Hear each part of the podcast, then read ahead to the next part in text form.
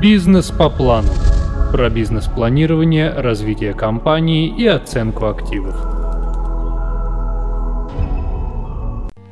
Друзья, сегодня рассматриваем вопрос изменения стоимости договора после выполнения проекта. Кстати, такая довольно часто встречающаяся ситуация, особенно когда речь идет про оказание услуг.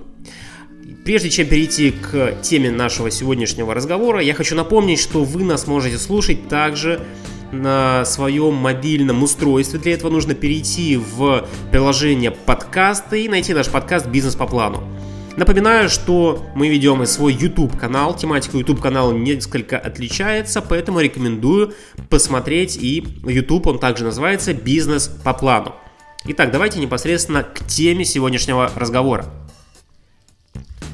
Изменение цены заключенного договора на оказание услуг после фактического выполнения всех обязательств – достаточно частое явление, которое встречается в договорной практике. Причины появления подобных ситуаций могут быть различные – Настаивать на изменении оговоренной в подписанном соглашении стоимости может как исполнитель, так и заказчик. Бывают обоснованные случаи, когда увеличиваются затраты на оказанные услуги, или наоборот возникает потребность в расширении первоначального перечня выполняемых работ. Но возможны ситуации, при которых заказчик настаивает на снижении цены договора при прежнем объеме услуг, нередко по причине неактуальности и низкой востребованности достигнутого результата заказчики стремятся переложить расходы на реализацию проекта на исполнителя. И э, в сегодняшнем разговоре мы рассмотрим различные варианты изменения стоимости, а также возможные действия по защите своих интересов в договорных отношениях. Определение стоимости договора. В процессе согласования и заключения договора участники соглашения оговаривают порядок формирования цены и порядок выплат. Стоимость работ складывается из следующих факторов. Фактически понесенные подрядчиком затраты на приобретение материалов, оплата услуг специалистов, норма прибыли, определенная исполнителем за при реализации проекта. Цена в договоре может быть следующих видов. Твердый. Такая стоимость остается фиксированной независимо от возникших обстоятельств, в том числе при изменении объема оказываемых услуг или увеличении сметы. Э, примерный. Э, данный показатель э, при наступлении определенных обстоятельств может пересматриваться, например, Например, в случаях роста расходов, возникшей потребности приведения дополнительных работ, не оговоренных условиям договора, и комбинированный. Э, подобная цена складывается из фикса плюс э, переменной составляющей в зависимости от э, выполнения KPI. Обычно стороны соглашения определяются с ценовым диапазоном от минимального показателя до максимального в зависимости от выполненных показателей. Стоимость договора может быть выражена в конкретной цене, либо порядок формирования цены задается в виде формул, индекса или других видов расчета. Кстати, у нас э, в Санкт-Петербурге есть очень интересная такая большая длинная сложная формула расчета арендной платы. И как раз таки, когда речь идет про аренду имущества у города.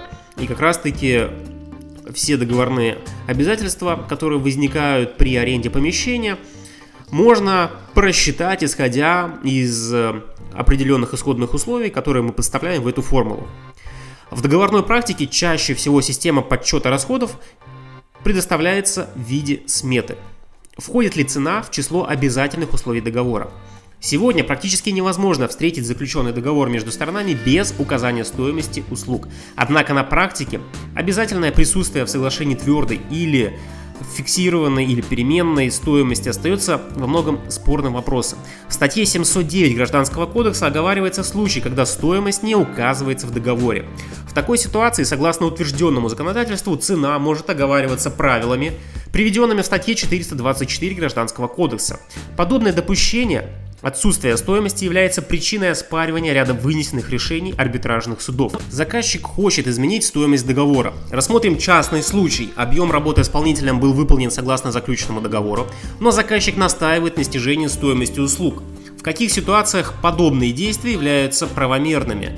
процессе оказания услуг возможно увеличение временного интервала, объема используемых комплектующих и возможных расходных материалов. Например, при закупке иностранного оборудования для выполнения проекта при значительном падении курса рубля, расходов на закупку и оплату труда привлеченных специалистов.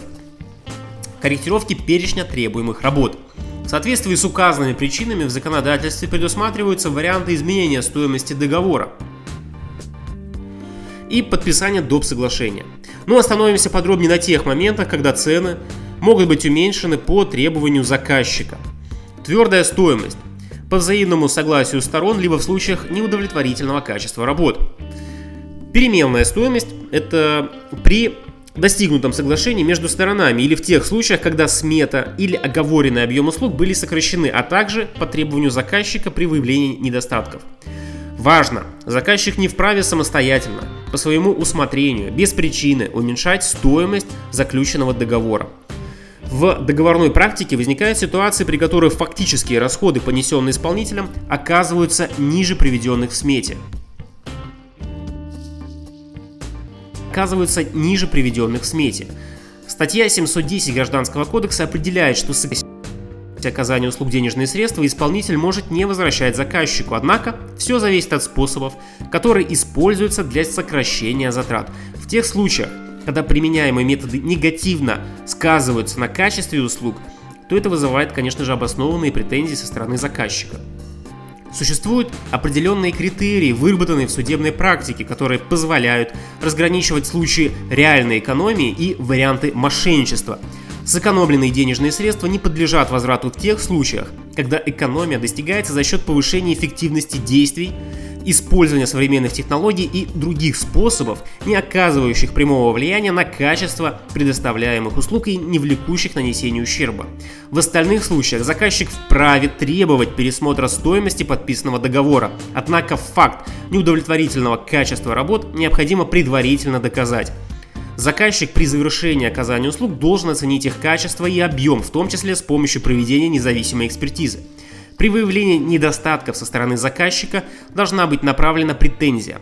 Сроки подачи данного документа оговариваются в тексте договора. Как правило, это не более 10 дней. Если письменная претензия в адрес исполнителя направлена не была, то услуги считаются оказанными в полном объеме. Кстати, интересный момент. В одном из заключаемых договоров на оценку э, срок гарантии на отчет был указан в размере э, в диапазоне 366 дней. То есть по факту отчет действует 6 месяцев по законодательству. Но условиями договора предусмотрено, что если в течение года что-то произойдет, то мы должны будем бесплатно э, внести корректировки в этот отчет. В случае отказа от подписания акта выполненных работ законодательство позволяет исполнителю подписать акт КС-2 в одностороннем порядке, а заказчик будет вынужден доказывать обоснованность претензий в судебных инстанциях. Заказчик хочет взыскать средства с исполнителя. Ситуация следующая. Заказчик не смог воспользоваться результатом услуг и хочет взыскать с исполнителя денежные средства. Согласно действующему законодательству, если заказчик подписал акты выполненных работ, не предъявил обоснованных претензий к качеству, а исполнитель выполнил работы в полном объеме установленной сроки э, в рамках договора, то законных оснований для предъявления требований по возврату средств нет. В таких случаях услуга считается оказанной. Возмещение затрат возможно только при наличии обоснованной претензии от заказчика с перечнем имеющихся недостатков и предъявлением доказательств неудовлетворительного качества. Как же исполнителю обезопасить себя от изменения цены договора? Подпишите промежуточные акты, акты выполненных работ и акты сверки расчетов. Это позволит подтвердить факт принятия работ по договору по каждому этапу и наличие задолженности перед исполнителем. Внимательно изучите заключаемый договор на предмет риска и возможность закрытия контракта без последствий. Не заключать невыполнимые договоры или заведомо невыгодные договоры. Например, кстати, такое довольно часто бывает на государственных тендерах, когда стоимость э, услуг по договору может быть ниже себестоимости. И особенно в плане оценки я очень много таких контрактов вижу. Я, честно говоря, не понимаю, как коллеги выполняют эти контракты. Использовать только официальный формат общения с заказчиком, указанную в договоре электронную почту и контактные телефоны. И быть готовым в случае неплатежей направить письменную претензию и обратиться в суд для принудительного взыскания задолженности. Кстати, друзья, на последнем пункте я хочу сделать особую отметку, особую оговорку. Бывает, работаешь э, с каким-то конкретным клиентом на протяжении длительного, на протяжении длительного времени, там, допустим, несколько лет, И вроде все хорошо, все замечательно, а потом раз, человек пропадает. И э, когда ты с ним работаешь там 2-3 года, э, выполняешь различные проекты, оплата приходит вовремя и там без каких-либо задержек, то кажется, что человек надежный и можно теоретически выполнить ему что-то без договора, потому что договор будет когда-то чуть позже или так далее. Но с одним из таких хороших клиентов у нас случился казус, человек оказался с гнильцой, он просто взял, пропал. Все. Работа выполнена, деньги мы получить не можем. Поэтому э, особо хочу отметить, особенно когда речь идет про оказание услуг, все договоренности, они могут быть только письменные, все официальные э, переговоры должны вестись также в письменной форме, Забудьте про устное общение, потому что устное общение в суде никак не привести, и эти доводы, они не будут приняты судом. Итак, друзья, я надеюсь, что вы нашли полезную информацию в нашем сегодняшнем подкасте. Поэтому не забывайте подписываться на подкаст «Бизнес по плану». Также смотреть наш красивый и качественный YouTube канал. Тем более тематика YouTube канала немножечко другая. Поэтому я надеюсь, что вам нравится то, что я делаю, и поэтому до новых встреч. Бизнес по плану.